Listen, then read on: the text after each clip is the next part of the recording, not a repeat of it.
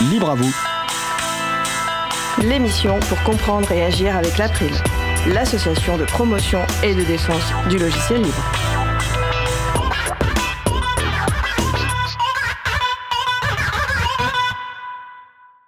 Bonjour à toutes, bonjour à tous. Sécuriser et réguler l'espace numérique. Est-ce vraiment encore nécessaire? Si la question peut se poser, en tout cas les députés ont bel et bien voté un projet de loi sous ce doux vocable pour un bel acronyme, le projet de loi SREN. Nous en discuterons avec la Quadrature du Net, Mozilla France et Act Paris. Et ce sera le sujet principal de l'émission du jour. Également au programme, Lichess, le site de jeux d'échecs libre, et la troisième partie de la chronique de Vincent Calam sur l'histoire politique des semences. Nous allons parler de tout cela dans l'émission du jour.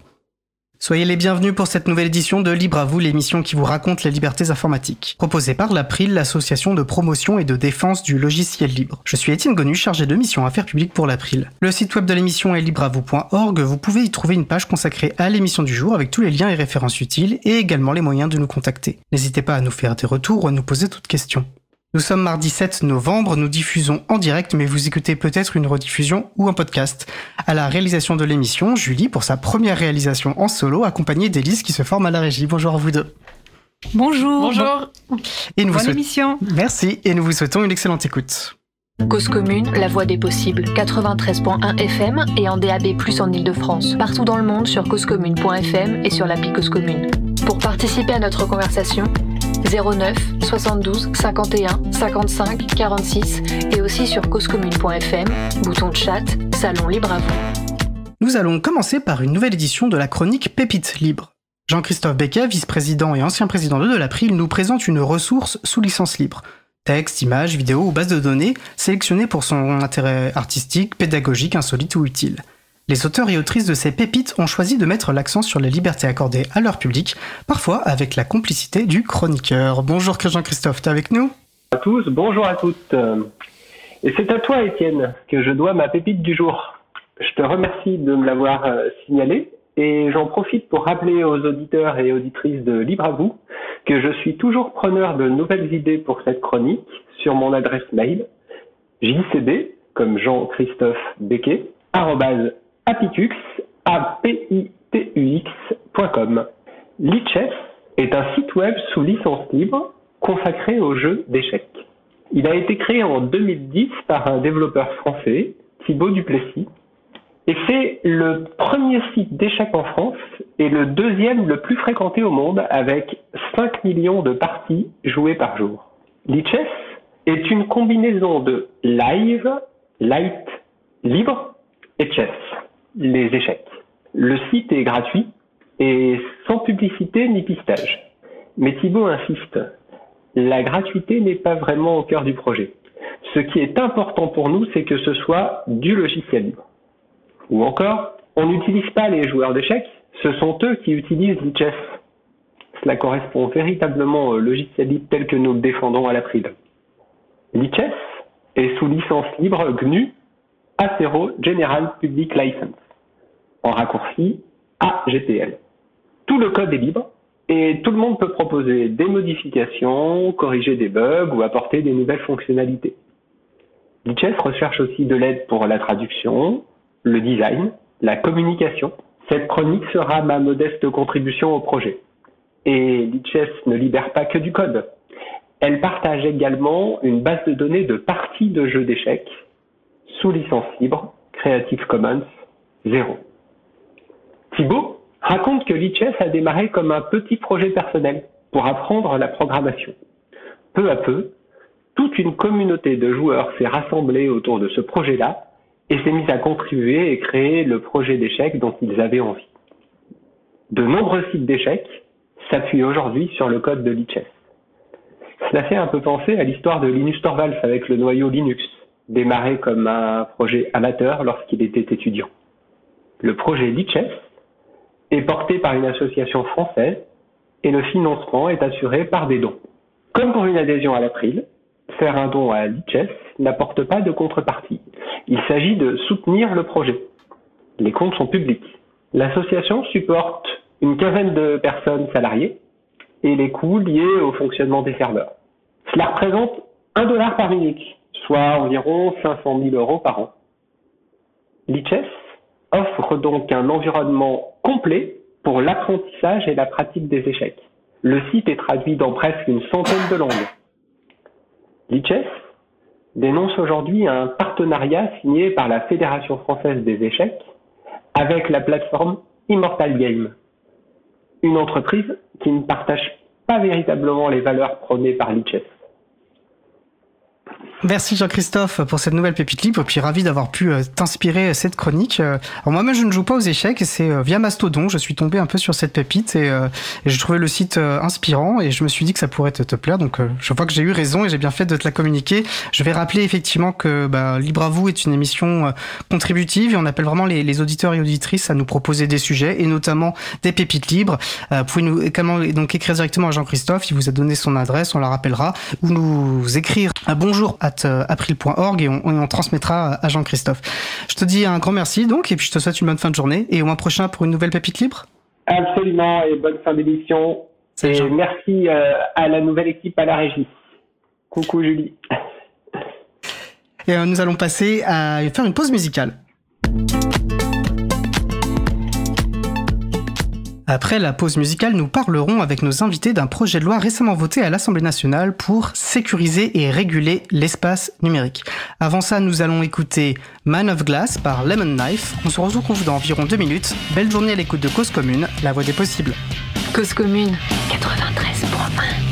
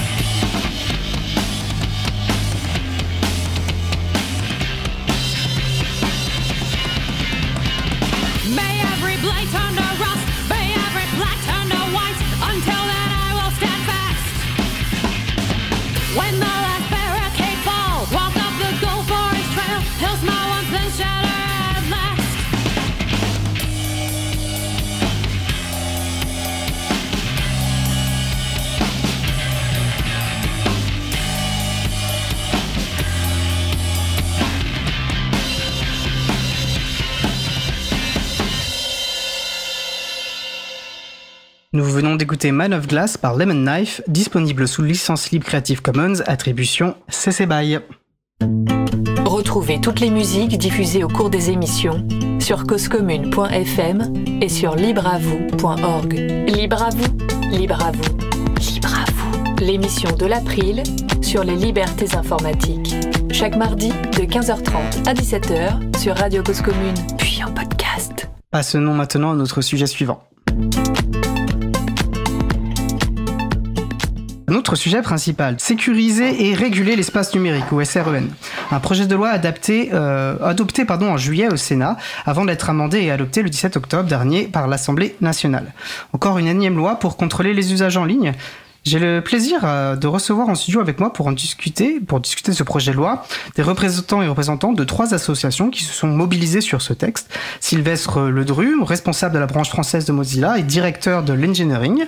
Bastien Lequerec, juriste à la Quadrature du Net. Et Eva Vox, chargée de à Act Paris sur le travail sexuel qui va nous rejoindre en studio d'ici euh, une ou deux minutes.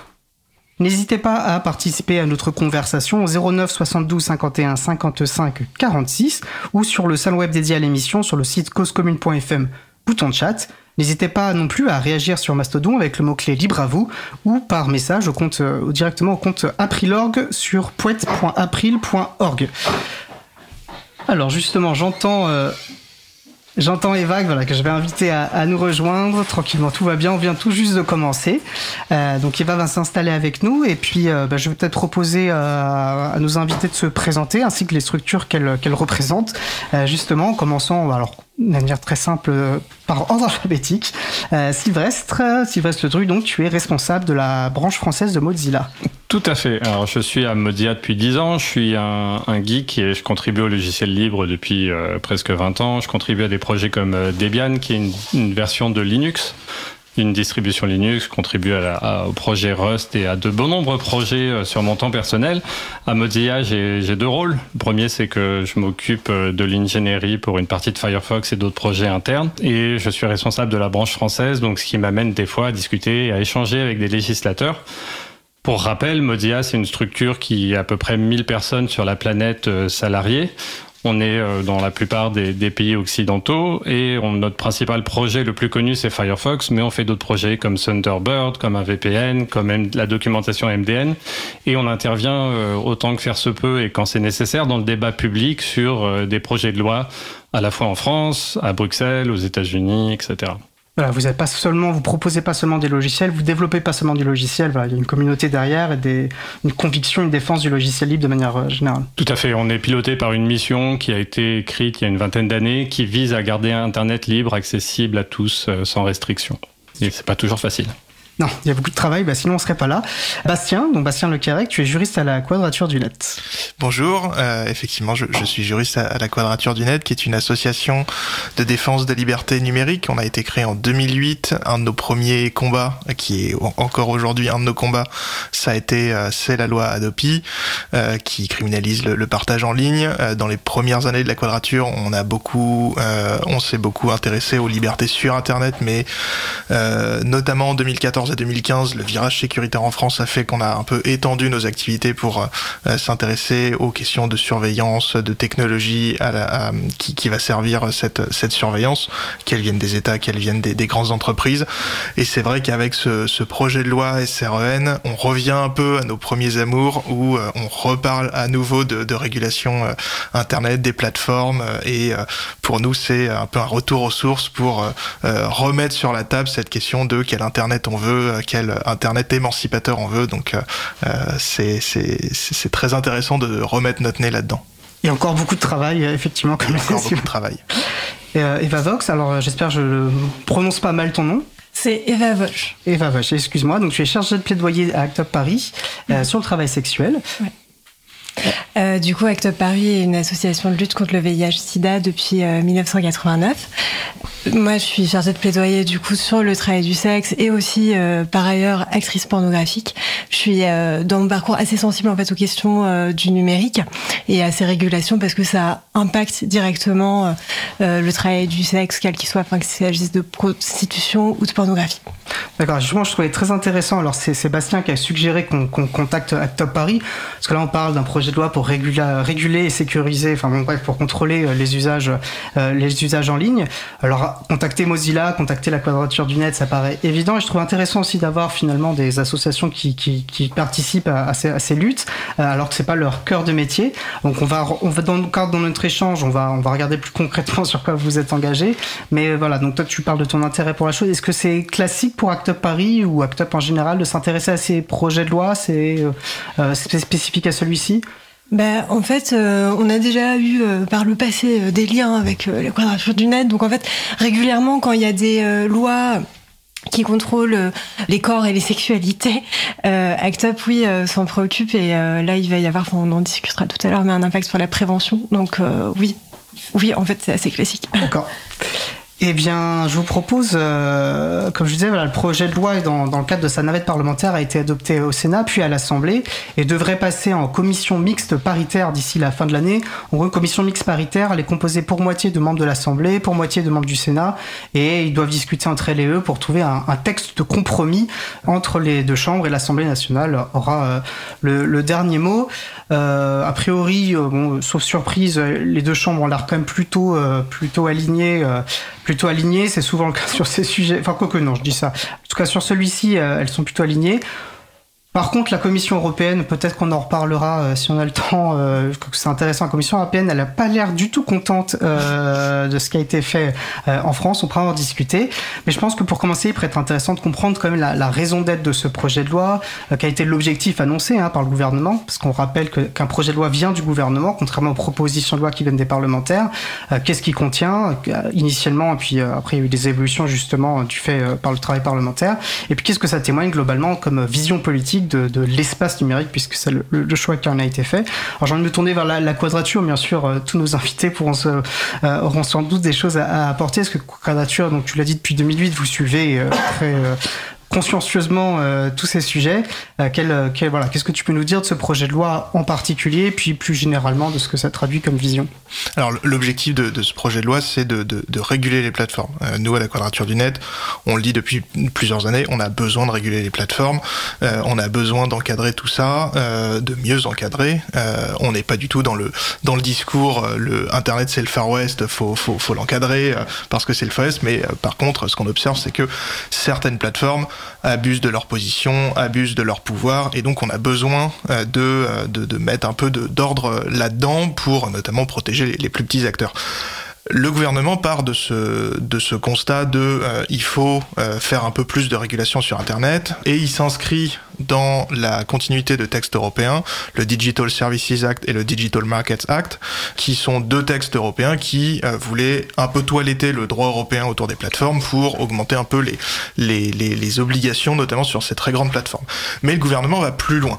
Il va beaucoup plus loin que le DSA et que le DMA, euh, avec une vision qui est également différente. Il a une vision très autoritaire de la chose, une, une vision très verticale où le gouvernement va imposer ses choix à des acteurs, un peu comme ça pourrait fonctionner avec la télé, sauf que là on est sur Internet justement, et euh, avec une vision très autoritaire et verticale, impose des choix en ignorant totalement les conséquences en matière de droits fondamentaux, les conséquences techniques aussi, euh, comment on met en œuvre ces obligations, et donc c'est pour ça que nous on a, on a écrit que c'était un, texte qui avait une vision très autoritaire, mais également qui ne comprenait pas ce qu'était Internet, ou qui ne veut pas comprendre euh, ce qu'est ce Internet, et donc cette, cette manière cette philosophie de ce projet de loi, elle est très importante à avoir en tête parce que finalement toutes les mesures qui ont été prises dans ce texte et également celles qui n'ont pas été adoptées, on parlera de la question de l'interopérabilité des réseaux sociaux, je crois plus tard, euh, montrent, enfin, sont vraiment dans cette dans cette ligne très autoritaire de réguler Internet en tapant du poing sur la table et euh, peu importe les conséquences après. C'est pas forcément une position nouvelle. J'ai quand même l'impression que c'est finalement souvent en fait la position qui est, qui adoptée par euh, car, qui sert de philosophie et de fil conducteur à, aux plupart des lois qui sont dès qu'il s'agit de contrôler euh, les usages en ligne. Tu Alors spécifique, tu trouves qu'il y a une spécificité euh, de ce projet de loi? Non, effectivement, c'est pas surprenant dans la mesure où depuis de nombreuses années et particulièrement depuis le premier mandat d'Emmanuel Macron, on aligne les textes sécuritaires, on, aligne, les mesures autoritaires. Donc en ça, c'est pas surprenant. En revanche, ce qui est surprenant, c'est d'avoir un texte qui est autant déconnecté de la réalité d'Internet. Autant il y a 15 ans, on pouvait à la limite se dire que le gouvernement euh, ne comprend pas euh, ce qu'est Internet, ne voit pas vraiment les tenants et aboutissants. Autant aujourd'hui en 2023, avec l'armée de conseillers qu'on retrouve dans les ministères, avec le recul qu'on a, avec les exemples européens et internationaux. Malgré tout ça, le gouvernement persiste. Et donc là, on peut, on peut, c'est ça qui nous surprend. On voit vraiment quelque chose qui va à rebours de ce qu'est un Internet libre et décentralisé. Et en ça, c'est une, forme de surprise, une forme de, de, de, nouvel élément. C'est c'est une nouvelle forme d'autoritarisme, mais ça reste une nouvelle forme du coup. Vision partagée par euh, nos autres Sylvestre Alors, je serais un peu moins catégorique. Nous, ce qui nous intéresse, euh, ce qui nous intéressait dans le texte de loi, avant tout, c'était le filtre anti-arnaque qui nous a impacté directement. Donc ça, on pourra y revenir euh, plus dans le détail plus tard.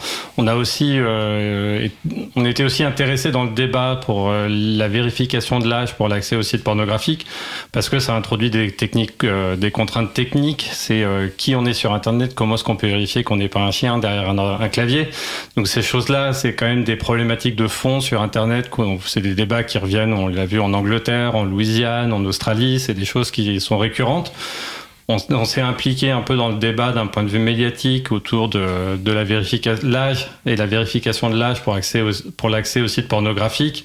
Avec, on est un peu dubitatif, euh, qui va collecter les pièces de données, comment est-ce que ça va être sécurisé. Donc c'est une nouvelle boîte de Pandore qu'on ouvre. Les tiers de confiance, qu'est-ce que ça veut dire aussi? Ça veut dire qu'on fait confiance à un tiers. Donc qui est ce tiers? Donc on a suivi ça et ensuite à la fin du débat ou pendant le débat, euh, en fonction de comment est-ce qu'on voit ce qui s'est passé, la vérification de la vérification de l'âge pour l'accès aux, pour l'accès aux réseaux sociaux qui nous inquiète parce que ça voudrait dire que dès qu'on accède au moindre réseau social, les adultes devraient aussi partager leurs pièces d'identité avec des autorités, avec des, des tierces acteurs qui sont souvent des boîtes privées et souvent aux États-Unis donc il y a beaucoup, donc c'est les sujets sur lesquels on va revenir plus en détail, euh, plus en détail. Mais c'est vrai qu'à chaque fois, il y a une manière, j'ai l'impression, de projeter des solutions techniques à des problèmes politiques sur des problèmes politiques. Problèmes politiques qui sont pas forcément des problèmes, en tout cas qui, sont euh, décrits comme tels, euh, notamment dans ce projet de loi. Je souvent on parle de solutionnisme technologique, c'est-à-dire cette idée voilà, qu'il y aurait des solutions techniques pour répondre à des problèmes politiques. Est-ce que vous trouvez que ce projet de loi incarne un petit peu cette vision finalement alors, en tant qu'ingénieur, moi, j'adorerais qu'on puisse solutionner tous les problèmes euh, sociétaux à base de technologie. Ça ferait que euh, j'aurais un travail jusqu'à la retraite sans aucun problème. Malheureusement, euh, on voit dans nos sociétés que bah, ça passe par l'éducation, ça passe par des associations comme ACT UP, comme la Quadrature, pour répéter qu'il n'y a pas toujours des solutions techniques à des problèmes sociétaux. Ça passe par l'éducation, donc sur l'accès aux sites porno ou au harcèlement, ça passe par l'école, ça passe par les parents. J'aimerais qu'on puisse tout solutionner dans, Firefox ou euh, dans les systèmes d'exploitation, dans les seuls concurrents. Malheureusement, euh, c'est pas le cas. On a des problèmes de fond dans nos sociétés qui peuvent être adressés uniquement par l'éducation, par la connaissance et par euh, la bonne volonté. Eva, tu avais quelque chose non, mais c'est vrai qu'au niveau de la protection des mineurs, parce que c'est ce qui est agité pour venir censurer l'espace numérique, il y a toujours, enfin, en fait, ça fait, ouais, effectivement quelques années que tous les ans il y a un nouveau projet de loi, une nouvelle proposition de loi qui traite du sujet, mais on n'entend pas beaucoup parler d'éducation aux sexualités. Il y a une loi depuis 2001 qui euh, impose euh, à ce que les, les élèves et euh, une fois, enfin trois séances annuelles d'éducation à la vie sexuelle et affective. Cette loi, elle n'est pas, euh, elle pas appliquée. Ça a fait euh, l'objet d'un recours judiciaire de des associations SOS homophobie, SIDAction et le planning familial. Et on aimerait en fait que la classe politique se focalise aussi plus là-dessus, plutôt que parce que quand, quand les jeunes se tournent vers Internet pour et tombent sur des sites euh, pornographiques, dans les trois quarts du, euh, temps, c'est euh, parce qu'ils cherchent de l'information sur la sexualité, parce que dans leur famille, on leur en parle pas, à l'école, on leur en parle pas, et Internet reste un espace de ressources. Je trouve que ça fait écho avec ce que disait peut-être Bastien, cette déconnexion. Il y a d'un côté, on, voilà, on traite du numérique, alors il faut trouver des solutions techniques, point, et en fait, ça, bah, ça croise bien sûr, puisque le numérique est en fait imbriqué dans, dans le reste de nos existences, de nos intimités, de nos interactions. Et je crois que pendant les débats, ça a été par euh, député de l'opposition, on entendait parfois des échos justement. Ben, il y a des lois qui existent, mettez les, les ressources euh, là finalement si vous avez si vous avez vraiment à cœur d'adresser ces, ces, problématiques. Euh, finalement, effectivement, c'est ce que tu nous décris cette déconnexion. On met pas, voilà, on, on invente des problèmes. Euh, enfin, on invente des problèmes. Finalement, on invente des solutions là où elles existent déjà, mais elles ne sont pas mises en œuvre. Parce qu'en plus, des lois existent finalement sans être mises en œuvre. Oui, du coup, ça donne l'impression que l'intention finalement du législateur, c'est pas forcément de protéger les mineurs, mais euh, de, ouais, de contrôler euh, l'espace en ligne. Tu parlais aussi, euh, Bastien, de ce côté très vertical. Euh, moi, ma sensation sur pas que ce projet de loi, mais de manière générale, c'est qu'on cherche aussi, il y a un certain Internet qui existe, construit autour euh, de silos technologiques, hein, de très gros acteurs, Google, Amazon, etc. Et j'ai l'impression que par ces projets de loi, ou aussi par des directives ou des règlements qu'il y a pu avoir en Europe, quelque part, on, on prend acte enfin, les gouvernements prennent acte de cette réalité-là, de cet Internet-là, qui serait très vertical, et euh, plutôt que de chercher à développer et à défendre un Internet qui serait au service voilà de l'intérêt général pour dire les choses de manière très très sobre. On, finalement on, on prend acte de cette réalité de, cette, de ces silos technologiques, on cherche finalement à, en les régulant, à, faire comme s'il n'y avait que. Je suis pas forcément très clair, je vais redire autrement. C'est-à-dire que on cherche tellement à les réguler qu'en fait on écrase parfois et on empêche peut-être d'autres formes d'internet d'émerger. Voilà, je pense aux réseaux sociaux, on voulait tellement réguler, euh, donc on s'adresse à des énormes plateformes. On fait comme s'il n'y avait que des énormes plateformes et on empêche aussi d'autres initiatives. Et j'ai l'impression qu'il y a un peu cette problématique-là peut-être euh, avec ce genre de projet de loi. C'est exactement ça. Et puis même, euh, on, pourrait même prendre la question dans l'autre sens, c'est du fait de cette régulation, on a effectivement ces grands acteurs dont l'hégémonie est confirmée, mais également ces régulations sont mises en place parce que ces grands acteurs existent déjà. En matière euh, de euh, lutte contre les contenus haineux et à caractère terroriste, c'était la, fameuse loi Avia qui a été complètement dépouillée à la fin par le Conseil constitutionnel, mais qui reposait avec enfin donc cette loi prévoyait des obligations pour les plateformes de retirer des contenus qui avaient été notifiés par les internautes ou par la police, en une heure pour les contenus à caractère terroriste notifiés par la police, en 24 heures pour les contenus haineux euh, notifiés par les, les internautes, et euh, le Conseil constitutionnel à la fin a dit euh, c'est une attente disproportionnée à la liberté d'expression parce qu'on peut pas en une heure ou 24 heures savoir ce qui est vraiment à retirer ou pas.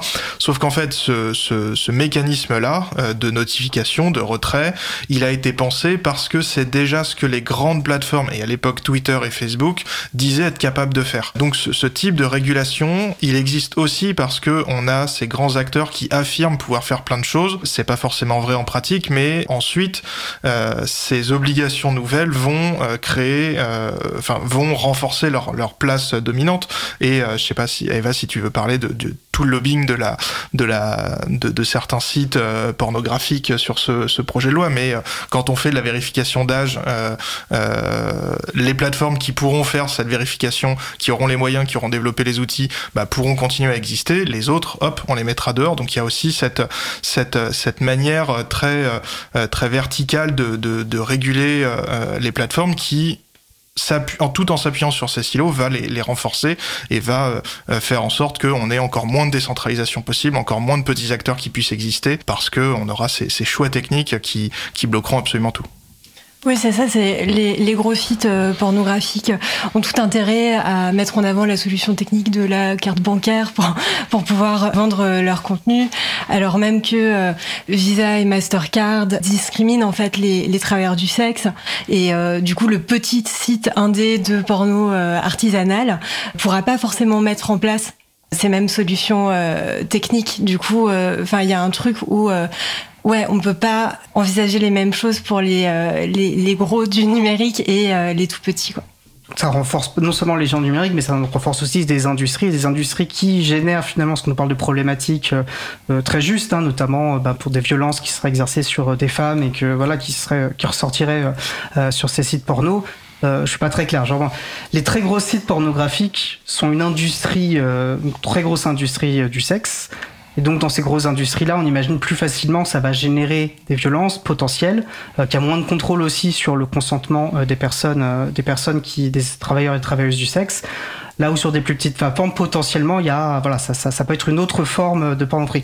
C'est pas forcément le sujet et on pourra peut-être y revenir en détail, on en rediscutera. Voilà, je pense que j'ai, c'est des sujets où il faut être assez précis dans les termes qu'on utilise et je le suis pas forcément.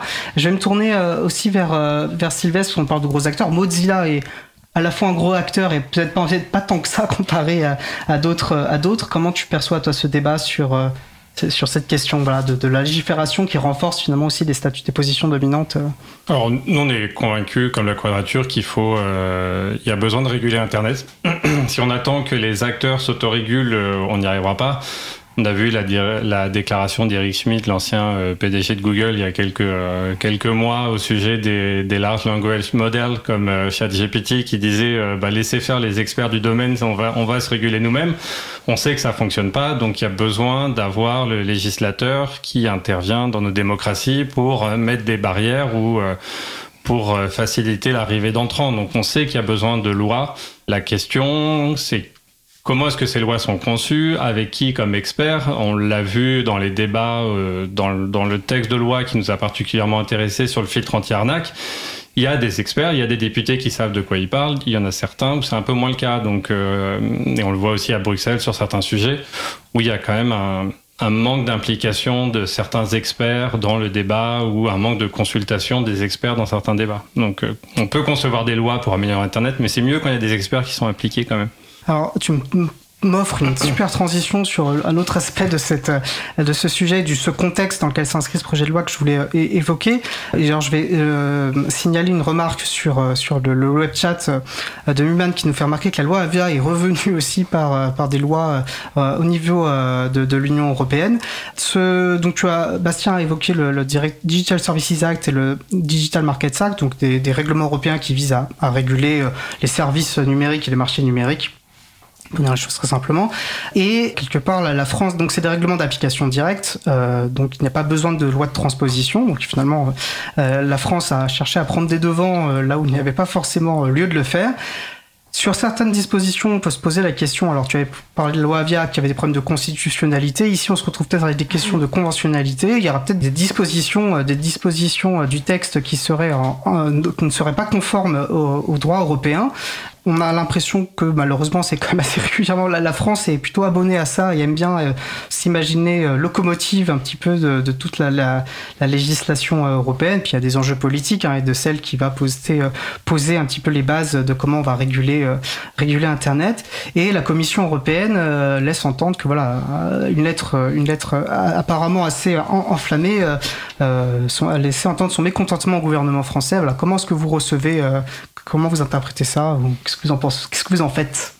Bah, ce, qui est, ce qui est assez amusant, c'est que euh, nous, euh, à la Quadrature, depuis juillet, où on a commencé à être actif sur ce dossier-là, on n'a pas arrêté de dire que cette vérification de l'âge des sites euh, à caractère pornographique, elle est contraire au droit européen, elle pose des problèmes en termes de liberté fondamentale, mais elle est également contraire aux règles sur l'intégration européenne. on n'arrête pas de dire que ça va impliquer une surveillance généralisée des contenus, que comment on fait sur un, sur un, un réseau social pour discriminer les contenus pornographiques où il faut qu'il y ait cette vérification de l'âge du reste où on n'a pas besoin de faire cette vérification de l'âge, bah, c'est tout simplement en analysant tous les contenus automatiquement parce que humainement c'est impossible. Euh, et on a été pris un peu comme des comme des rigolos qui savent pas ce qu'ils ce qu'ils disent, qui qui maîtrisent pas euh, leur leur sujet.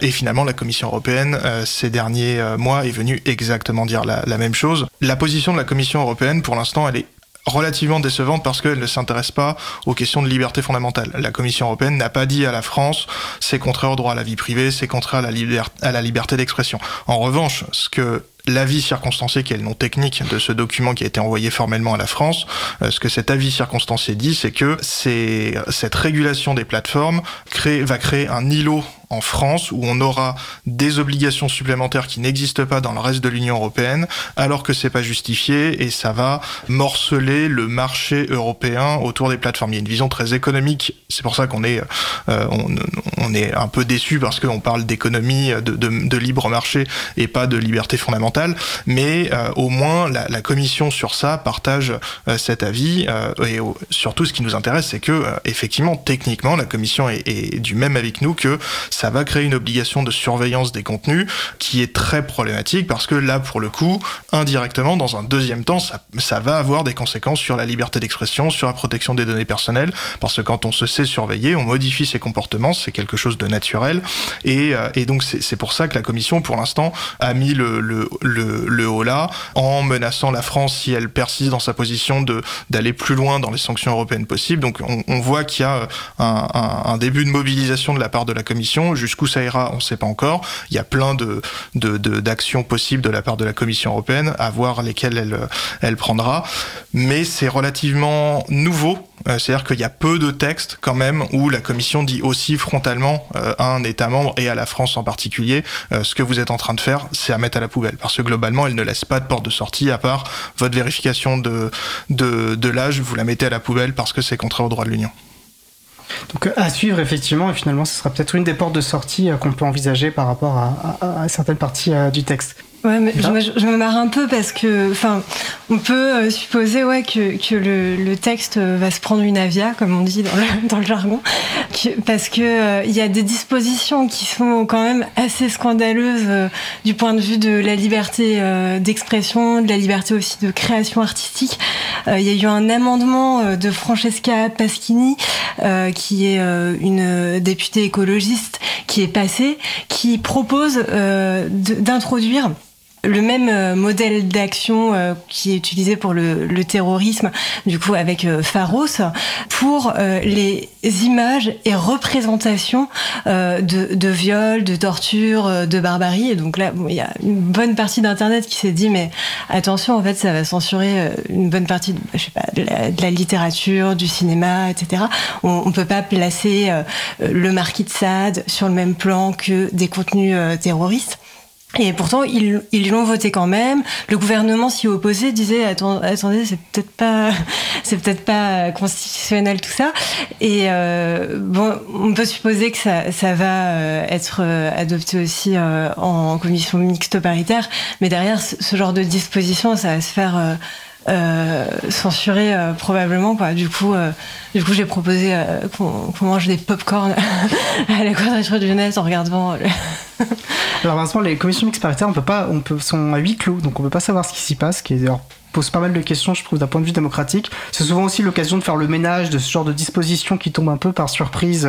Mais ça dit quelque chose, effectivement, que ce genre de di- dispositions qui, finalement, en quelques minutes, enfin, tu nous l'as décrit très simplement, ça ne tient pas la route. Et en fait, il y a une analyse, pas besoin de la pousser très loin pour le comprendre.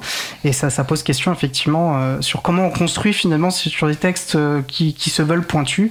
Et c'est peut-être la difficulté, c'est un texte tellement fourre-tout, et on va rentrer, euh, de- prendre quelques exemples de dispositions qui sont portées, mais c'est vrai que ça parlait à la fois de filtre anti-arnaque, de contrôle d'âge, euh, enfin de système de vérification d'âge pour accéder à du contenu pornographique, euh, sur euh, la question du, de lutte contre le cyberharcèlement, sur euh, veut réguler aussi le, euh, c'était pas le, point au départ, mais c'est rentré sur la, la- les questions de la légifération, sur la législation des, jeux les jeux numériques euh, euh, en ligne, voilà. C'est beaucoup de sujets et, et sans doute trop. Et d'ailleurs, on va, je pense, s'intéresser peut-être plus précisément à, prendre des exemples et montrer là où vos associations ont pu s'engager. Je pense qu'avant cela, on va se faire on va s'écouter une pause musicale afin de, de- de respirer et de souffler. Je vous propose d'écouter Shadows par Shelby Mary et on se retrouve juste après. Belle journée à l'écoute de Cause Commune, la voix des possibles. Cause commune 93.1 Hold me like a daydream. Tell me what's reality. Tell me that you want me. Cause I've just been flirting with shadows. There's a fine line between dreams and reality. Hold me like a phantom, a foggy memory. Tell me that you think about what we do in the shadows.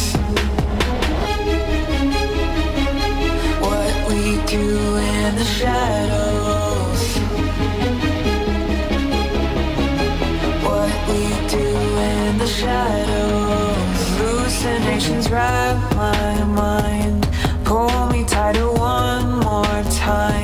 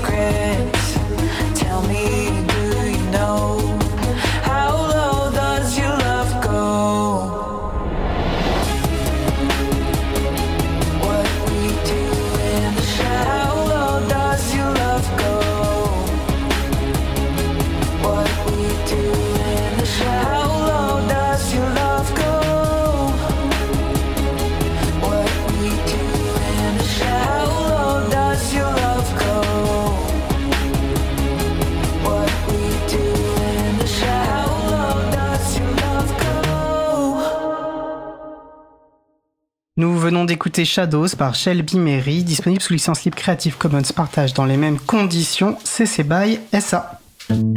Retrouvez toutes les musiques diffusées au cours des émissions sur causecommune.fm et sur libreavoue.org. Libre à vous, libre à vous, libre à vous. L'émission de l'April sur les libertés informatiques. Chaque mardi de 15h30 à 17h sur Radio Cause Commune, puis en podcast.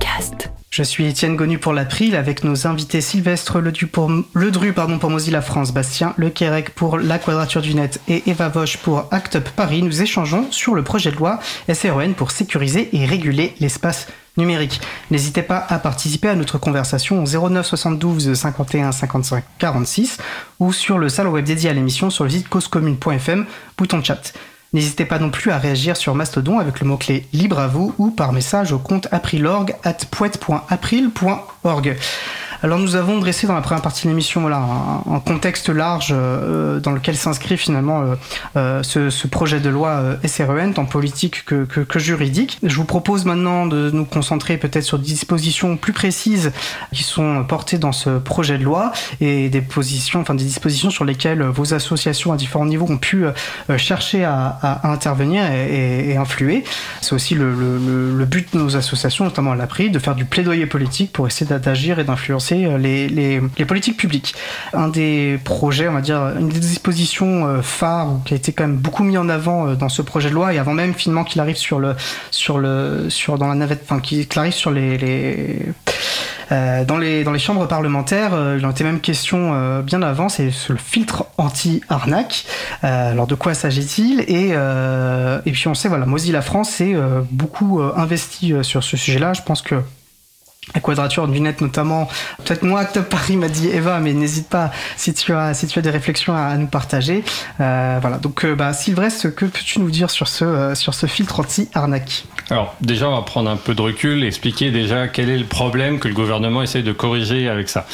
Donc, euh, la plupart des gens qui nous écoutent ont reçu des SMS. Donc maintenant, on le reçoit moins, mais le CPF, il y a, il y a un an ou deux, on recevait tous des SMS sur votre CPF il y a plusieurs fois par semaine. Là, ces derniers mois, c'était Amélie ou les amendes que vous n'avez pas payées.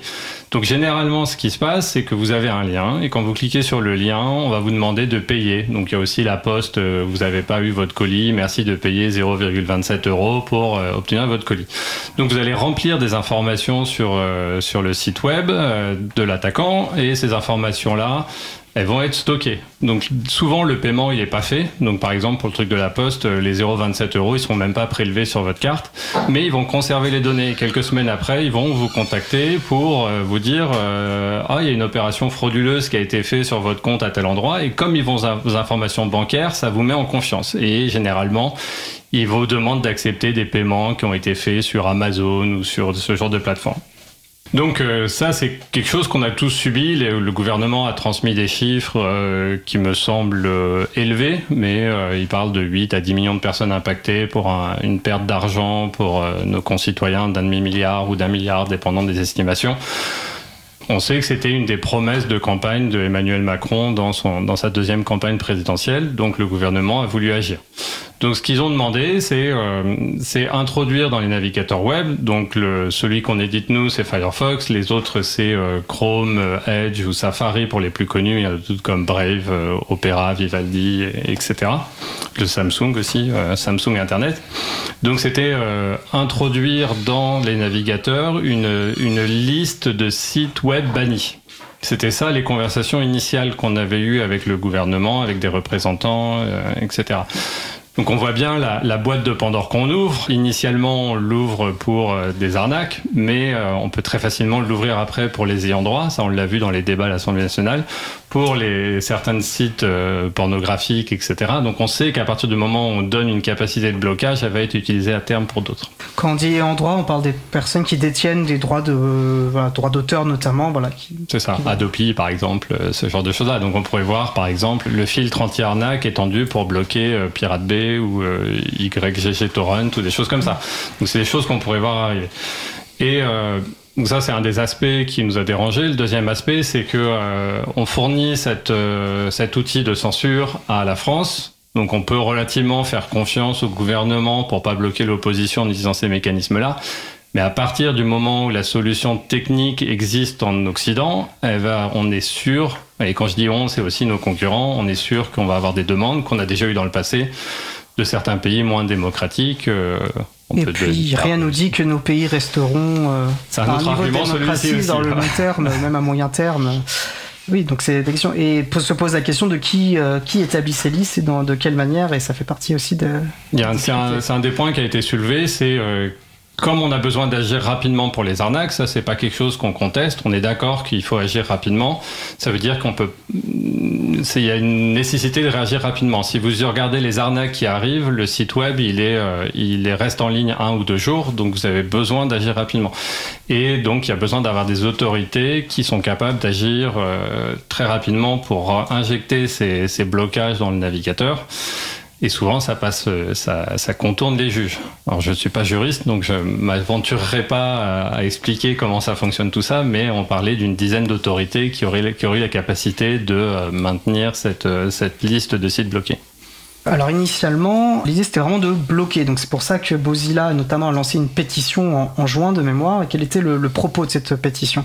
Alors, la, la pétition, c'était euh, dire que le navigateur ne doit pas être un outil de censure, qu'un navigateur doit être un outil qui permet d'accéder à la connaissance et à l'information. Donc, on a lancé cette pétition pendant l'été. On a eu euh, 80 000 signatures, euh, signatures, ce qui est assez important pour un, quelque chose d'assez confidentiel et relativement technique. Un, un journaliste bien technique euh, dans le- dans l'informatique et dans le droit français nous a félicité. Il nous a dit, euh, je vais le citer, euh, je vais pas dire qui c'est, mais je vais le citer, qui nous a dit, euh, je suis surpris de voir que les pétitions fonctionnent encore en France. Voilà. Donc on était satisfait de- du résultat. Donc on a échangé avec le législateur à la fois euh, à Bercy, au Sénat et à l'Assemblée nationale. Et à l'Assemblée nationale, nos inquiétudes ont été en- entendues. Donc euh, maintenant dans le projet de loi. S'il passe en l'état, euh, n'importe quel internaute aura toujours la capacité d'accéder à l'information. Et, euh, et l'autre point, maintenant pour parler plus technique, il y a déjà des mécanismes de blocage qui existent dans les navigateurs depuis euh, une quinzaine d'années. Euh, sur les navigateurs comme Safari, Chrome et Firefox, on utilise une technologie de Google qui s'appelle Safe Browsing, qui bloque déjà des, euh, des dizaines de millions ou des milliards de, de sites d'arnaque. Et chez Microsoft, avec Edge, il y a une technologie qui s'appelle Smart Screen qui fait ça aussi. Donc, euh, Voilà, donc cet amendement propose non plus de bloquer, mais un filtrage qu'on pourra que, que le- les utilisateurs pourront, les utilisatrices pourront dépasser. euh, dépasser. tout à fait. J'ai l'impression que la quadrature du net, vous étiez un peu moins satisfait. Je crois que la- la- pour vous, Mozilla, ça répondait à vos inquiétudes. Et avec la quadrature, je crois que vous aviez une position plus mitigée sur. euh, Bah, C'est-à-dire que si on a une euh, si on a une, une, une lecture stricte du texte, la simple différence entre la version du Sénat et maintenant, c'est que effectivement les internautes pourront au cas par cas dire, euh, en gros, cliquer sur le bouton je veux quand même accéder à cette ressource. Il n'empêche que reste dans la loi une possibilité pour une autorité administrative, donc typiquement Pharos, la, la gendarmerie euh, qui traite ces questions de, contenu illicite sur Internet, une autorité administrative pourra toujours enjoindre à des navigateurs de bloquer certains contenus sans que ce blocage puisse être désactivé de manière générale. Après, il y a une question euh, d'application de la loi, c'est peut-être pas comme ça que cette loi va être appliquée, euh, mais si on a une, lecture plus stricte, euh, c'est euh, quelque chose d'assez euh, inédit parce que on a malgré tout euh, cette possibilité d'injonction à des navigateurs, donc enfin des éditeurs de navigateurs, aux, aux organismes qui développent ces navigateurs, de bloquer certaines URL. Ce qui pose aussi problème, euh, effectivement, c'est que non seulement on a cette question de la, de la censure qui est pas entièrement contournable, euh, on peut pas cocher donc dans ces paramètres de son, de son navigateur si on a une lecture stricte de la loi tout désactiver, mais également c'est qu'on a une nouvelle forme de censure administrative. Euh, il faut avoir en tête qu'aujourd'hui, quand la justice ou une administration veulent bloquer des sites, c'est un blocage qui se fait au niveau du DNS, c'est-à-dire le service qui va faire la résolution du nom de domaine.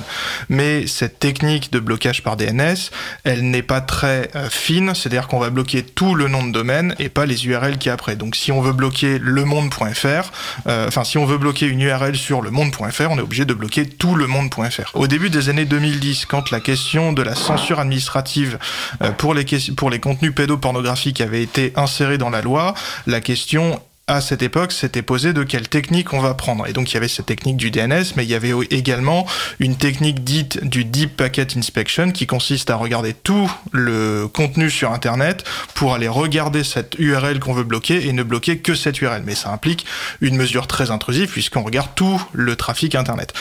Aujourd'hui, ce blocage administratif dans les navigateurs répond à cette euh, volonté qu'on avait au début des années 2010 de bloquer de manière très fine les URL sans faire de la surveillance des contenus. Et donc, inévitablement, quand on offre à l'État une nouvelle manière de faire du blocage sur Internet, qui est plus fine, donc avec moins de dégâts, moins d'effets de bord, eh ben, on va inciter ces utilisations. Et donc, évidemment, c'est évident que dans les prochains mois, euh, dans les prochaines années, on va avoir des nouvelles méthodes de, censure administrative qui vont s'inspirer de cette censure par navigateur.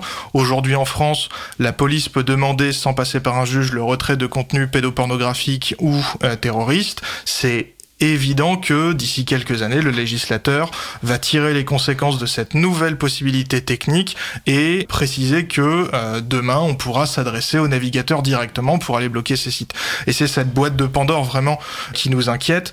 Au-delà de la question de comment on interprète la loi, comment euh, on l'applique, euh, c'est cette nouvelle technique qui est le résultat de dix ans de recherche de comment faire de la censure sur Internet qui est en train d'être mise en place partager cette crainte chez, Mozilla alors, ce qui est, clair, c'est que le législateur a compris que la bonne manière de faire du blocage, c'est au niveau du navigateur, et que le, blocage par DNS est, euh, peu subtil et, peu efficace. Attendons de voir comment ça se passe. J'ose espérer qu'on sera impliqué dans l'implémentation technique de la loi. A priori, on va partir sur du side browsing et, euh, avec une collaboration euh, plus poussée avec Microsoft et Google là-dessus. que c'est du side browsing euh, C'est pas mon anglais. Mais... Pardon, oui, excuse-moi, c'est euh, bah, c'est le, le, mécanisme de, de le filtre anti-arnaque qui existait dans les navigateurs. Donc il y a déjà plusieurs mécaniques qui permettent de bloquer des sites malfaisants, donc à la fois euh, des, des, virus malware et euh, des sites connus d'arnaque. Donc il y a déjà cette technologie-là qui existe. Après, oui, on est attentif à ce qui va se passer ensuite. Euh, on a personne n'a envie que dans, dans une communauté que les navigateurs servent à outil, servent comme outil de censure. Et on sera très vigilant là-dessus. Euh, donc... Juste pour ajouter quelque chose, il y a quand même un, pour euh, dans le texte de loi, il y, a, il y, a, aussi la volonté de publier toutes les URL qui vont être bloquées, justement pour montrer qu'il n'y a pas de censure à l'heure actuelle.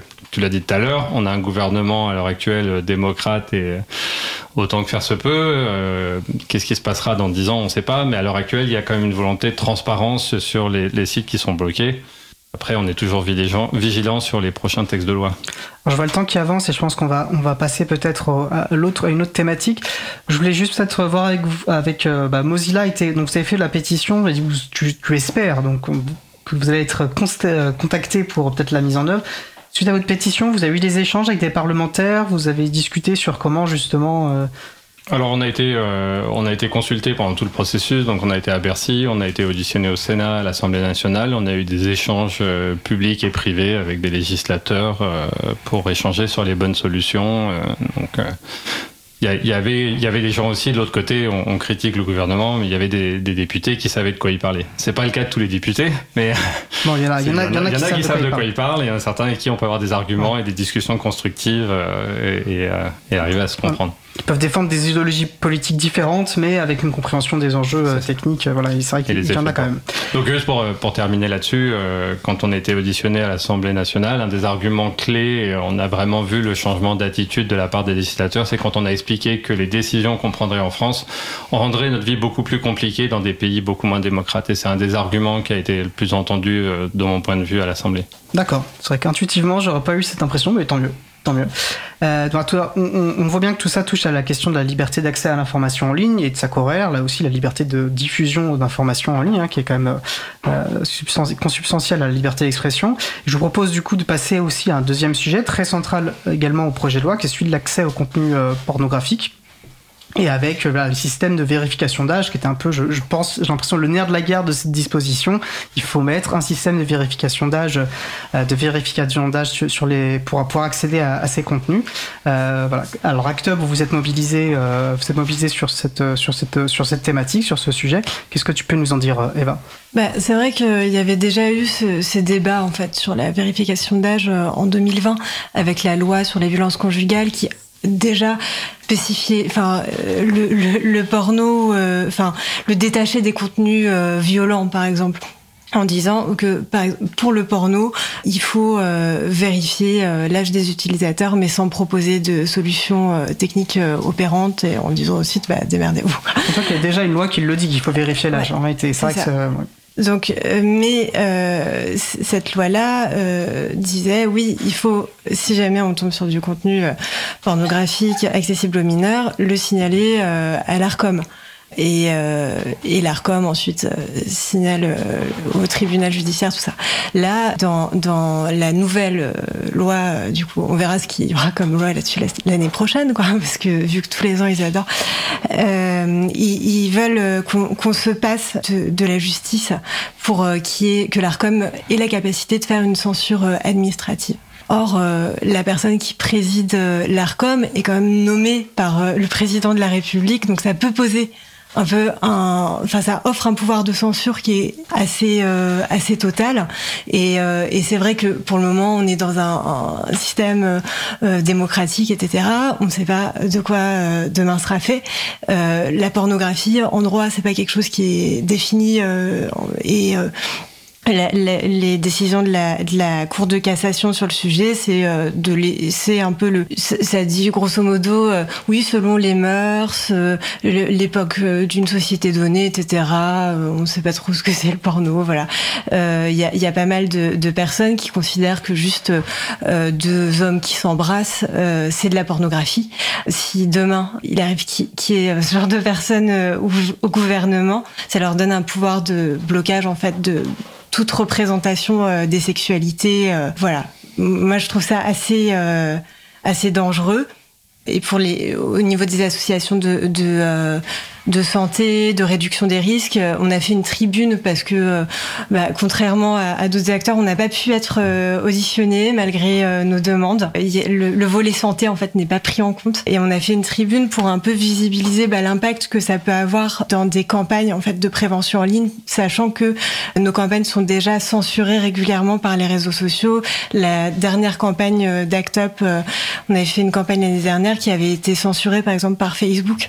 Donc euh, on a peur que euh, ce, ce process-là, ça vienne accentuer euh, une censure qui est déjà existante en ligne. Et on voit ce que c'est vrai que et, c'est un vrai sujet hein, qui est avancé par le gouvernement, c'est préserver effectivement le, le mineur, les mineurs de ce, du contenu pornographique sans vraiment bien les définir. Et on voit déjà toutes les problématiques que ça peut susciter, mais on voit à quel point c'est beaucoup plus complexe que ça, qu'on ne peut pas autant le réduire. Et finalement, ça n'apporte pas une réponse, euh, il n'apporte pas une réponse à la complexité, à la globalité euh, euh, de l'enjeu, quoi, enfin des, des, des questions. Je suis pas très clair. Si, Si ben, Je sais pas si tu veux réagir à cette idée. euh, non. Je- en fait, je comprends pas quelle est la question. Ouais, y a pas. Je... On va je vais respirer un coup. Bah, ça revient un petit peu à cette idée que plutôt que d'adresser, il y a un effet d'annonce, c'est-à-dire qu'on va mettre un système en place. Regardez, on met un système en place, alors que d'ailleurs on ne traite jamais finalement euh, l'entièreté des questions. Et effectivement, on va tous être d'accord de la manière qui évidemment, il faut lutter contre le terrorisme, évidemment, il faut lutter contre la euh, pédocriminalité, et évidemment qu'il y a un problème, les mineurs, un enfant de 10 ans ne doit pas pouvoir accéder à de la pornographie, c'est pas adapté à son âge, mais euh, il y a des problématiques beaucoup plus complexes, et notamment, euh, comme tu l'as très bien décrit, hein, sur les représentations, comment ça peut être utilisé comme des outils d'oppression contre des personnes qui ont des sexualités qui dévient de la norme, etc. Et c'est des, on voit notamment dans les débats à quel point ça a du mal à passer et à quel point on a du mal aussi à ramener cette complexité, je trouve, euh, dans les débats dès qu'on va parler notamment de, bah, technologie numérique. Euh, Oui, complètement. Enfin, moi, on m'a déjà euh, dit euh, que, en fait, je faisais le lobby des tubes, etc., alors que je défends pas du tout Pornhub. Enfin, c'est des, modèles économiques que je défends pas particulièrement, mais juste que les jeunes puissent avoir accès à de l'information concernant les sexualités. Je trouve que c'est quelque chose qui est important. Et tant qu'il n'y a pas de solution technique idéale, je comprends pas pourquoi le, gouvernement et, et, de solution technique idéale, mais aussi libre, en fait, accessible à, tout le monde, parce que Internet, ça doit être aussi un, espace euh, où tout, le monde peut euh, s'exprimer, etc. Enfin, et, quand on creuse, on se rend compte qu'il y a euh, des, des, personnes qui veulent juste vendre euh, des, euh, des solutions techniques, et finalement, c'est des enjeux d'intérêt financier plus que d'intérêt de protection euh, des mineurs et ça moi c'est quelque chose qui me scandalise quoi. Les gens voient qu'il y a un marché qui s'ouvre au niveau de la France, au niveau de l'Europe, au niveau ouais, international euh. Il y a des marchés très conséquents, euh, je pense, on ne se rend pas forcément. Ça m'évoque juste un amendement qui a été défendu. Alors je vais l'évoquer ici parce qu'on est vraiment sur une question de logiciel libre. Un amendement qui avait été proposé par les groupes écologistes et, euh, et LFI pour que ces systèmes de vérification d'âge soient obligatoirement sous un format ouvert et librement utilisable. Ça pose pas forcément de position sur ce qu'on pense de ces systèmes, mais à partir du moment où on les rend obligatoires, ça défendait l'idée que ça devait être au moins du logiciel libre afin qu'en fait n'importe qui puisse voir comment il fonctionne. Alors j'ai trouvé en fait la défense assez remarquable de la part de la, rapporteure thématique sur cette question. Elle a dit c'est possible et souhaitable, mais nous ne souhaitons pas le faire. Donc voilà, on interprète ça comme on veut et, elle précise en gros que ben c'est comme de coutume, hein, finalement la liberté d'entreprendre l'emporte sur tout le reste euh, et en gros qu'il faudra laisser les marchés dans leur infinie sagesse euh, se saisir euh, de la question de la transparence des sources. On l'espère en tout cas, a précisé le rapporteur général Paul Midi qui vante le, le logiciel libre, l'open source dans ses, dans ses mots à lui. Mais voilà, en tout cas il faut espérer que, que le marché s'en saisira. Bref, mais on parle de solutions techniques. Euh, la solution technique visiblement qui, est mise en avant est celle du double anonymat. Alors, euh, est-ce que ça marche, est-ce que ça marche pas, est-ce que c'est pertinent, est-ce que euh, Eva, tu souhaites préciser ce que c'est ou quelqu'un avec une, enfin, voilà, je te fais signe parce que c'est vrai que c'est des, questions techniques et parfois ça aide d'avoir un bagage technique plus poussé, moi que je n'ai pas non plus, donc je comprends tout à fait. Euh, tu as pointé Bastien, donc Bastien, euh, alors voilà, le, gouvernement nous parle euh, en grande, avec grande confiance ce système de double anonymat. Qu'est-ce que c'est? Alors le double anonymat dans ce qu'on a expliqué, euh, c'est que c'est la moins mauvaise solution, mais ça reste une mauvaise solution. Le double anonymat, ça consiste à avoir un tiers de confiance qui va faire tampon entre d'un côté un fournisseur d'identité et de l'autre côté un site qui a besoin d'une preuve de majorité.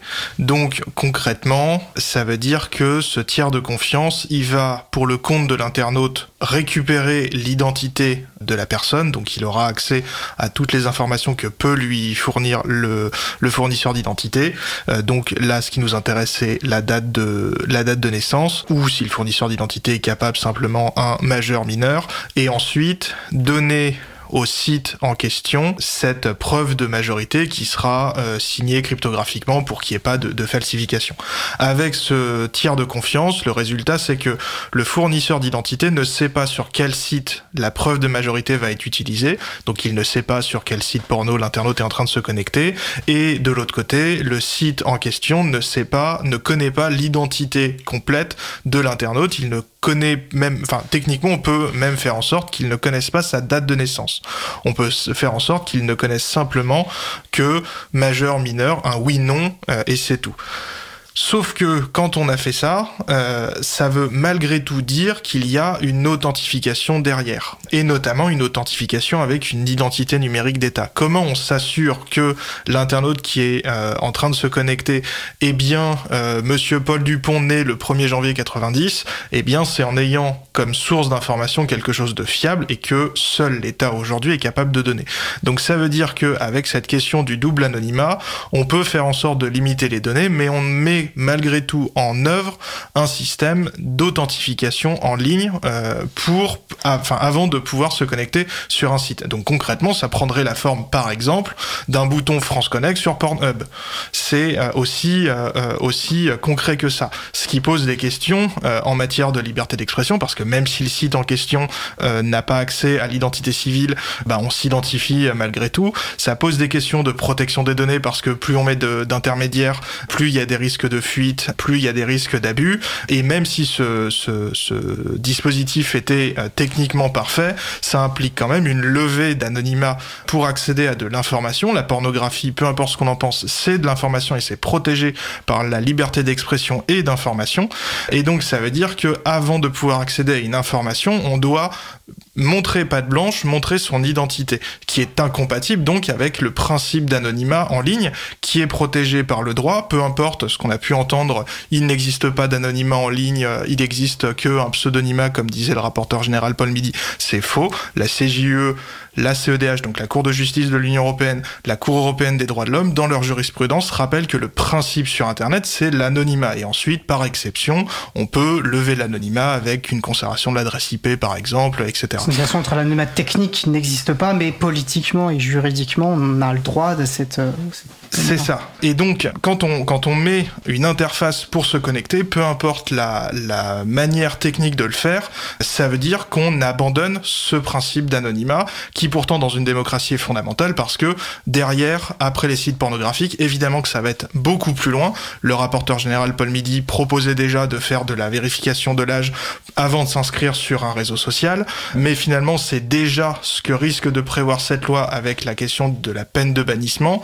On, y reviendra si on, a le temps, mais euh, nous c'est ce qu'on écrit, c'est que techniquement comment on met en œuvre cette peine de bannissement, c'est avec une vérification générale de l'identité. C'est aussi ce que voulait mettre en œuvre le législateur avec la question la majorité numérique, puisqu'en juillet il y a une proposition de loi qui a été votée pour imposer aux mineurs de montrer patte blanche et de prouver qu'ils ont plus que 15 ans, et sinon il faudrait leur, enfin plus de 18 ans, et sinon il faudrait l'accord de leurs parents. Donc ça encore, ça implique que tout le monde devra s'identifier avec une, une identité numérique d'État. Et donc tout ça, on, voit que c'est à nouveau une boîte de Pandore, à nouveau euh, la méthode des petits pas. On commence par du porno parce que politiquement c'est compliqué de dire euh, que euh, on est anti-porno, les, les euh, euh, enfin qu'on n'est pas anti-porno, pardon, euh, les, les discussions qu'on a eues à la quadrature avec certains sénateurs et sénatrices ont été très compliquées là-dessus. Et finalement, après, on sait très bien que ça va être étendu à d'autres situations. Dans le projet de loi, a déjà été rajouté à l'Assemblée nationale la possibilité de faire ce, ce- cette vérification d'identité, éventuellement avec du double anonymat, pour les jeux en ligne qui euh, aujourd'hui sont soumis, pareil, à cette obligation de, euh, de, enfin cette interdiction pour les mineurs de faire des jeux en ligne. Et là encore, on est en train de euh, ouvrir la voie à une vérification à travers des identités numériques d'État de la majorité des internautes. Alors, je vois que le, temps avance. Oui, je vais te. Je juste te- une Merci. remarque parce que en fait, oui, c'est- enfin, en fait, c'est déjà le cas euh, au sujet des, des réseaux sociaux, parce que sur certains réseaux sociaux, comme le réseau social X, on peut trouver de la pornographie. Donc en soi, c'est un site pornographique. Donc il pourrait euh, imposer euh, ce truc de France Connect sur. euh, Parce que les dans les débats, on voyait même sur Le Bon Coin, etc. Finalement, on pourrait très bien imaginer des, des BD érotiques ou pornographiques, etc. Qu'est-ce que qu'est-ce que la pornographie? En fait, tu le disais, c'est finalement assez mal défini, c'est c'est- c'est flou euh, comme notion. Donc, euh, on voit comment ça peut effectivement impacter énormément de, sites et de plateformes. Ben là, ça voudrait dire euh, sur Twitter, soit ils mettent euh, euh, une solution technique pour filtrer les utilisateurs en fonction de leur âge, soit ils vireraient euh, tous les contenus porno- pornographiques et bah, les acteurs porno, les travailleurs du sexe. J'avais une précision qui nous vient du web chat. euh, la quadrature du net, c'est des libertaires, faut pas les écouter, euh, euh, a dit euh, une députée à, cet, à cet auditeur. Voilà, donc ça montre aussi une certaine vision euh, euh, des oppositions euh, politiques aussi. Euh, Avant qu'on avance, est-ce que tu souhaitais réagir sur ce, sur ce sujet nous, on n'a pas, on pas- on- quand on intervient sur des débats, on essaye d'avoir des solutions techniques et on n'avait pas particulièrement de solutions techniques à proposer euh, sur là-dessus. On a suivi ça avec beaucoup d'intérêt. Le tiers de confiance, euh, bravo pour ta, ta présentation de la solution technique, c'était très clair. Juste ajouter que bah, tiers de confiance, ça veut dire qu'il faut faire confiance à quelqu'un au milieu et que cette personne-là aura accès à tout. Euh, donc, c'est-à-dire, euh, est-ce que Étienne a été sur tel site web, euh, etc. Et vu que le seul cas d'utilisation à l'heure actuelle, c'est le porno, bah, ça va être une belle base de données pour les attaqueurs. en vrai. D'accord. Alors, je l'ai mal posé, mais c'est vrai que la pause musicale parle de What We Do in the Shadows, qu'est-ce qu'on fait dans l'ombre, et en fait, on a tous droit aussi de défendre et euh, à cette intimité, ces choses qu'on fait avec l'anonymat, c'est aussi. On, on- alors, on n'a pas eu le temps de parler de, de cette phrase. euh, On a, j'ai rien à cacher. En fait, on a tous, c'est pas qu'on a des choses à cacher, mais on a différents niveaux d'intimité qu'on va partager à différentes personnes, et c'est un droit assez essentiel de ce qui nous constitue en tant qu'être humain, de pouvoir un peu gérer quand même correctement. On a le droit de cacher des choses, en fait. C'est pas qu'on a rien à cacher, mais on a le droit de cacher des choses.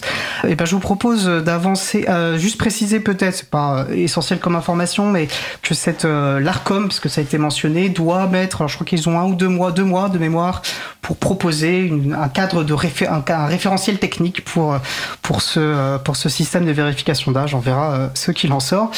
Quoi qu'il en soit, je vous propose d'avancer sur le, dernier sujet que je vous proposais d'évoquer, qui concerne pour le coup une des propositions. ça fait quelques années maintenant que vous défendez cette obligation d'interopérabilité pour les plateformes. Alors là, qui intervient sur ce texte, il me semble surtout sur la question de la lutte contre le cyberharcèlement. Une des solutions proposées, euh, malheureusement, on va dire, une peine de bannissement qui pose énormément de problèmes et tu pourras euh, le mentionner, euh, Bastien. Peut-être voilà, nous présenter un petit peu ce qu'est cette obligation d'interopérabilité avec la difficulté difficile tâche de- d'expliquer en des mots simples ce qu'est l'interopérabilité et euh, on y reste à peu près 5 minutes donc voilà je te propose un, un beau challenge euh, enfin un beau défi euh, patient Ok, très bien, merci. Euh, alors, l'interopérabilité des réseaux sociaux, ça consiste à casser le monopole qu'ont aujourd'hui les grandes plateformes sur leur communauté. Aujourd'hui, quand on est sur Twitter, disons, on ne peut pas communiquer avec des gens qui sont sur Mastodon. On est obligé d'avoir un compte sur chaque plateforme si on veut communiquer euh, sur ces plateformes. Ce qui fait que pourquoi aujourd'hui beaucoup de personnes rechignent à partir de Twitter alors même que c'est une plateforme qui est de plus en plus documentée comme étant toxique parce qu'il y a cet effet de communauté qui fait qu'on n'a pas envie d'abandonner ces euh, centaines ou milliers de, followers, que ça crée une communauté, ça peut créer donc des, de, de la richesse dans, dans les échanges. L'interopérabilité des réseaux sociaux, elle consiste justement à un internaute ou une internaute sur une plateforme A, un réseau social A, de pouvoir communiquer sans avoir de compte sur, de pouvoir communiquer avec des internautes sur une plateforme B sans avoir de compte sur cette deuxième plateforme. C'est un peu similaire euh, au courrier électronique où on peut héberger ses mails chez soi et on n'a pas besoin d'avoir de compte chez Google pour écrire des mails aux gens qui ont leur adresse mail en gmail.com. Pourtant, avec les réseaux sociaux, c'est pas le cas. Mastodon, c'est un réseau social interopérable, c'est-à-dire que sur euh, l'instance de l'April, euh, quand on a son adresse chez l'April, on peut communiquer avec des gens qui ont leur compte de réseau social chez la Quadrature, puisque la Quadrature du Net héberge une instance Mastodon, mamode.fr. Aujourd'hui, il n'existe pas d'obligation pour les réseaux sociaux commerciaux d'être interopérables. Donc si Twitter veut se refermer sur lui-même et empêcher les gens de pouvoir communiquer avec des internautes à l'extérieur de sa plateforme, rien euh, ne l'en empêche. C'est là où l'obligation d'interopérabilité des réseaux sociaux entre en jeu. C'est ce qu'on a proposé dans ce projet de loi SREN, euh, c'est-à-dire obliger certaines plateformes à partir d'une certaine taille, parce qu'on ne peut pas non plus pénaliser les petits euh, émergents, à être obligatoirement interopérables. Donc ça aurait eu pour conséquence d'obliger Facebook, par exemple, à être interopérable. Et donc on aurait pu, depuis son compte Mastodon, discuter avec des gens qui sont sur Facebook.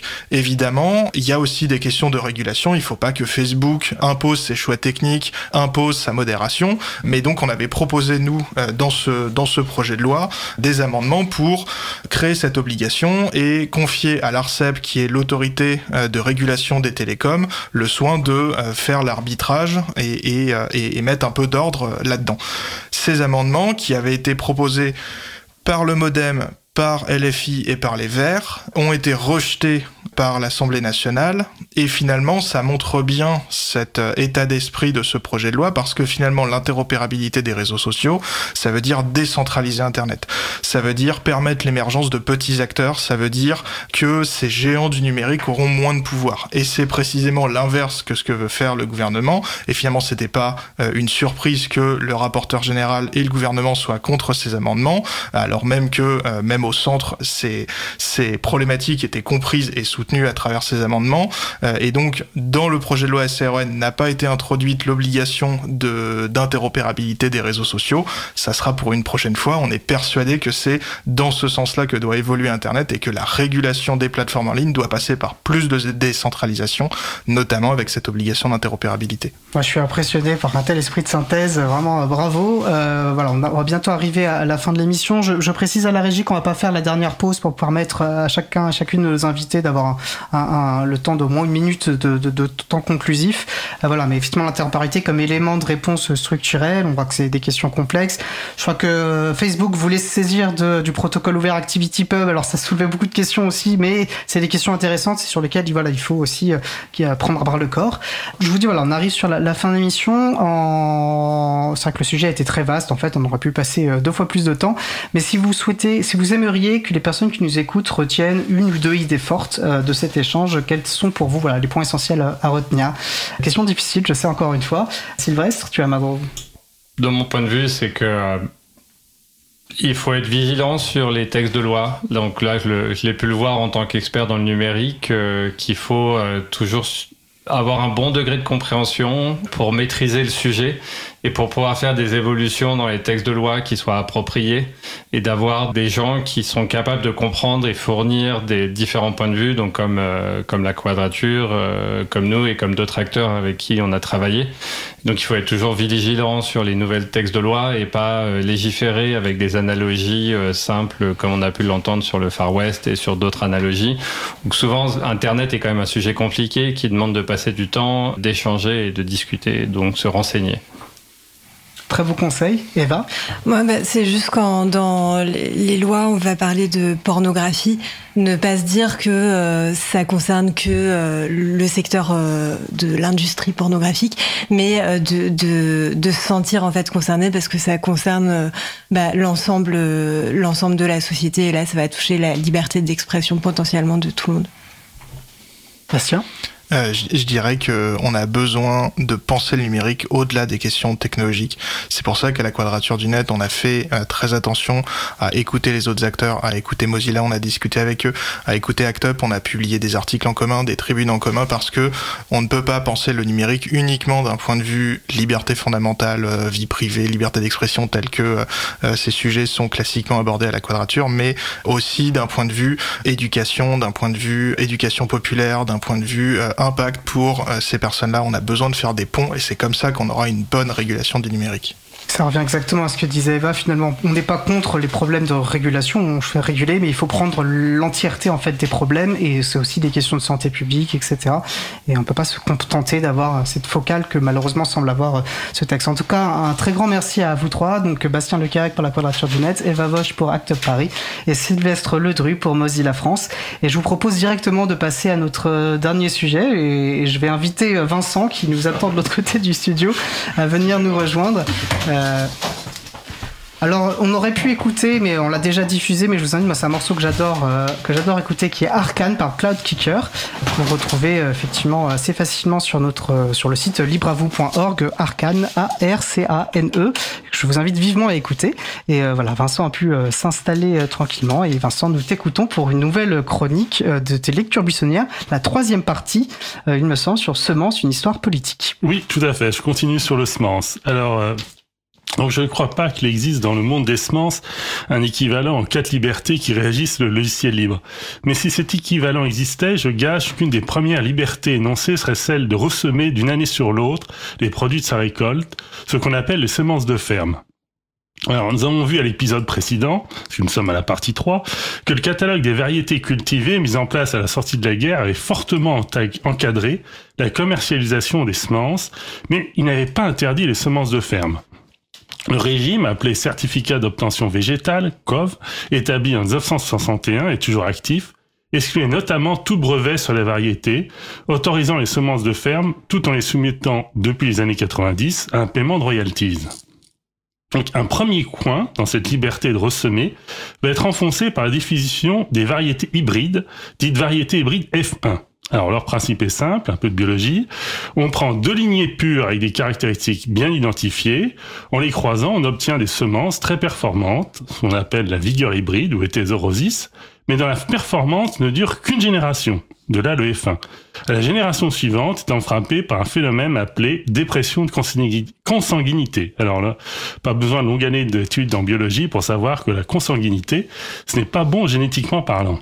On a donc créé des semences spécialement pour que leur reproduction soit sans intérêt Oui, oui, tout à fait. Mais bon, pour reprendre la formule des auteurs de l'ouvrage, il ne faut pas tomber dans la théorie du complot contre les semences de ferme.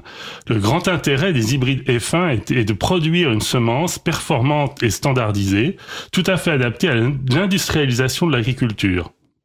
Pour les obtenteurs de variétés, la dépression de consanguinité est un plus qui assure des profits constants, ce qui, n'en doutons pas, a pesé dans la balance. Toujours est-il que ce type de variété s'est fortement développé, même pour les plantes dont le mode de reproduction n'est pas adapté. Euh, L'autre particularité de ces hybrides F1, c'est que leur production demande une forte technicité et une organisation pointue des filières, ce qui favorise les concentrations capitalistiques. En France, les années 70 ont vu la montée en puissance des grands groupes privés, diminuant fortement le poids de la recherche publique. Au niveau international, on voit également des rachats de semenciers par des grands groupes de l'agrochimie. Semences, pesticides et engrais deviennent un tout, un paquet vendu ensemble aux agriculteurs, ce qui, comme on peut l'imaginer, n'est pas en influence sur les directions prises par la sélection variétale. Mais la vraie révolution reste à venir. C'est celle des biotechnologies qui explosent littéralement au cours des années 1980. C'est dû bien sûr aux avancées scientifiques, et, les technologiques, mais aussi, voire peut-être surtout, à la décision de la Cour suprême des États-Unis d'autoriser le brevetage d'un organisme génétiquement modifié. Alors c'est l'arrêt Diamond versus Chakrabarty de 1980, donc vous retrouverez la référence sur, sur le site. La variété n'était pas brevetable, le gène l'est et ça change tout. Le droit de la propriété intellectuelle fait une entrée fracassante dans le domaine des semences.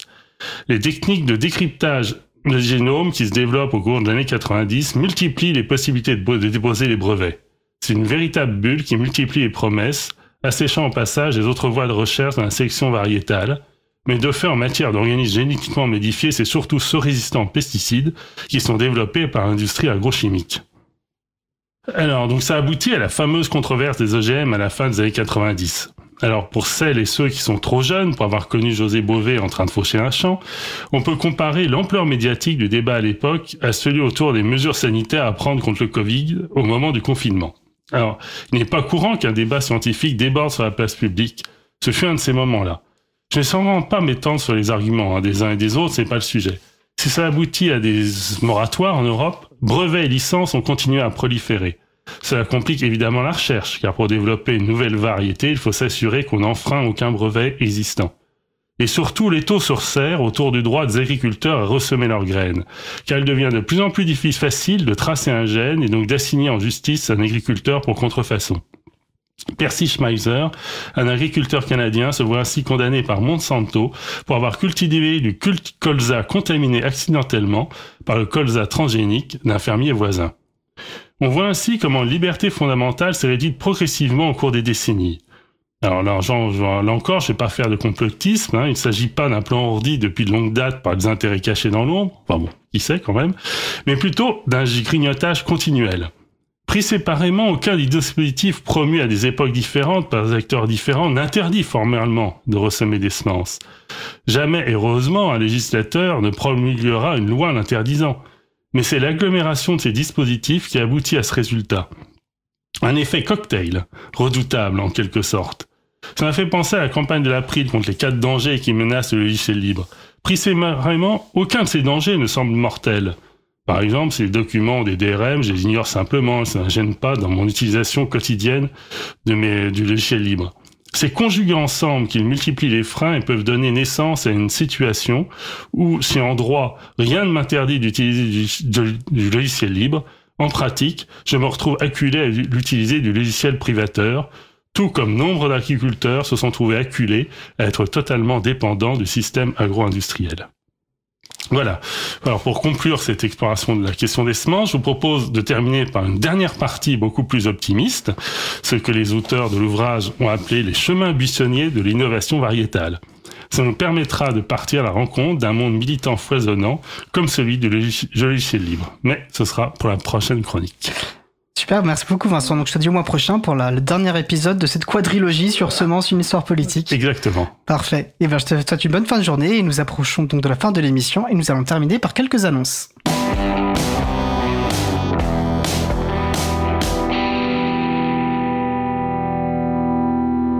Alors une fois n'est pas coutume, nous vous proposons notre apéro mensuel du mois de novembre, non pas un vendredi, mais un samedi soir. Rendez-vous donc au local de l'April, situé dans le 14e arrondissement de Paris, samedi 11 novembre à partir de 19h. Cet ces apéros sont ouverts à toute personne intéressée par le logiciel libre. Pas besoin d'être membre, alors n'hésitez pas à venir à notre rencontre. Le Capitole du Libre, événement majeur du logiciel libre, arrive à grands pas. Pour tous les publics, ce week-end consacré au logiciel libre, les 19 et 20 novembre à Toulouse, propose un grand nombre d'ateliers et de conférences ainsi que des stands pour découvrir les foisonnantes communautés du libre. L'April y tiendra bien sûr un stand et Bouquinette, présidente de l'association, proposera deux conférences, notamment une sur les actions de l'April. Le programme est d'ores et déjà disponible en ligne. Je vous invite, comme d'habitude, à consulter le site de l'agenda du libre, l'agendadulibre.org, pour trouver des événements en lien avec les logiciels libres et la culture libre près de chez vous, ainsi que les associations locales qui la font vivre.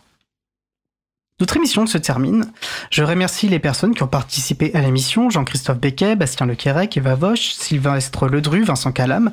Aux manettes de la régie aujourd'hui, euh, Julie Chomard pour une première régie en solo. Félicitations Julie, c'était nickel, accompagnée d'Élise en formation. Merci également aux personnes qui s'occupent de la post-production des podcasts, Samuel Aubert, Elodie Daniel Giraudin, Languin, Julia Haussmann, tous et toutes bénévoles à l'April, et Olivier Gréco, le directeur d'antenne de la radio. Merci également aux personnes qui découpent les podcasts complets en pod- podcast complet pardon, des émissions en podcast individuel par sujet, Quentin Gibaud bénévole à l'April et mon collègue Frédéric Couchet. Vous retrouverez sur notre site web libravou.org toutes les références utiles, ainsi que sur le site web de la radio causecommune.fm. N'hésitez pas à nous faire des retours pour indiquer ce qui vous a plu, mais aussi des points d'amélioration. Vous pouvez également nous poser toutes questions et nous y répondrons directement ou lors d'une prochaine émission. Toutes vos remarques et questions sont les bienvenues à l'adresse contact at libravou.org. Nous vous remercions d'avoir écouté l'émission. Si vous avez aimé cette émission, n'hésitez pas à en parler le plus possible autour de vous et à faire également connaître la radio Cause Commune, la voix des possibles. La prochaine émission aura lieu en direct mardi 14 novembre à 15h30. Notre sujet principal portera sur la Fédération des professionnels d'OpenStreetMap, le projet libre et collaboratif de cartographie en ligne. Nous vous souhaitons de passer une belle fin de journée. On se retrouve en direct mardi 14 novembre et d'ici là, portez-vous bien.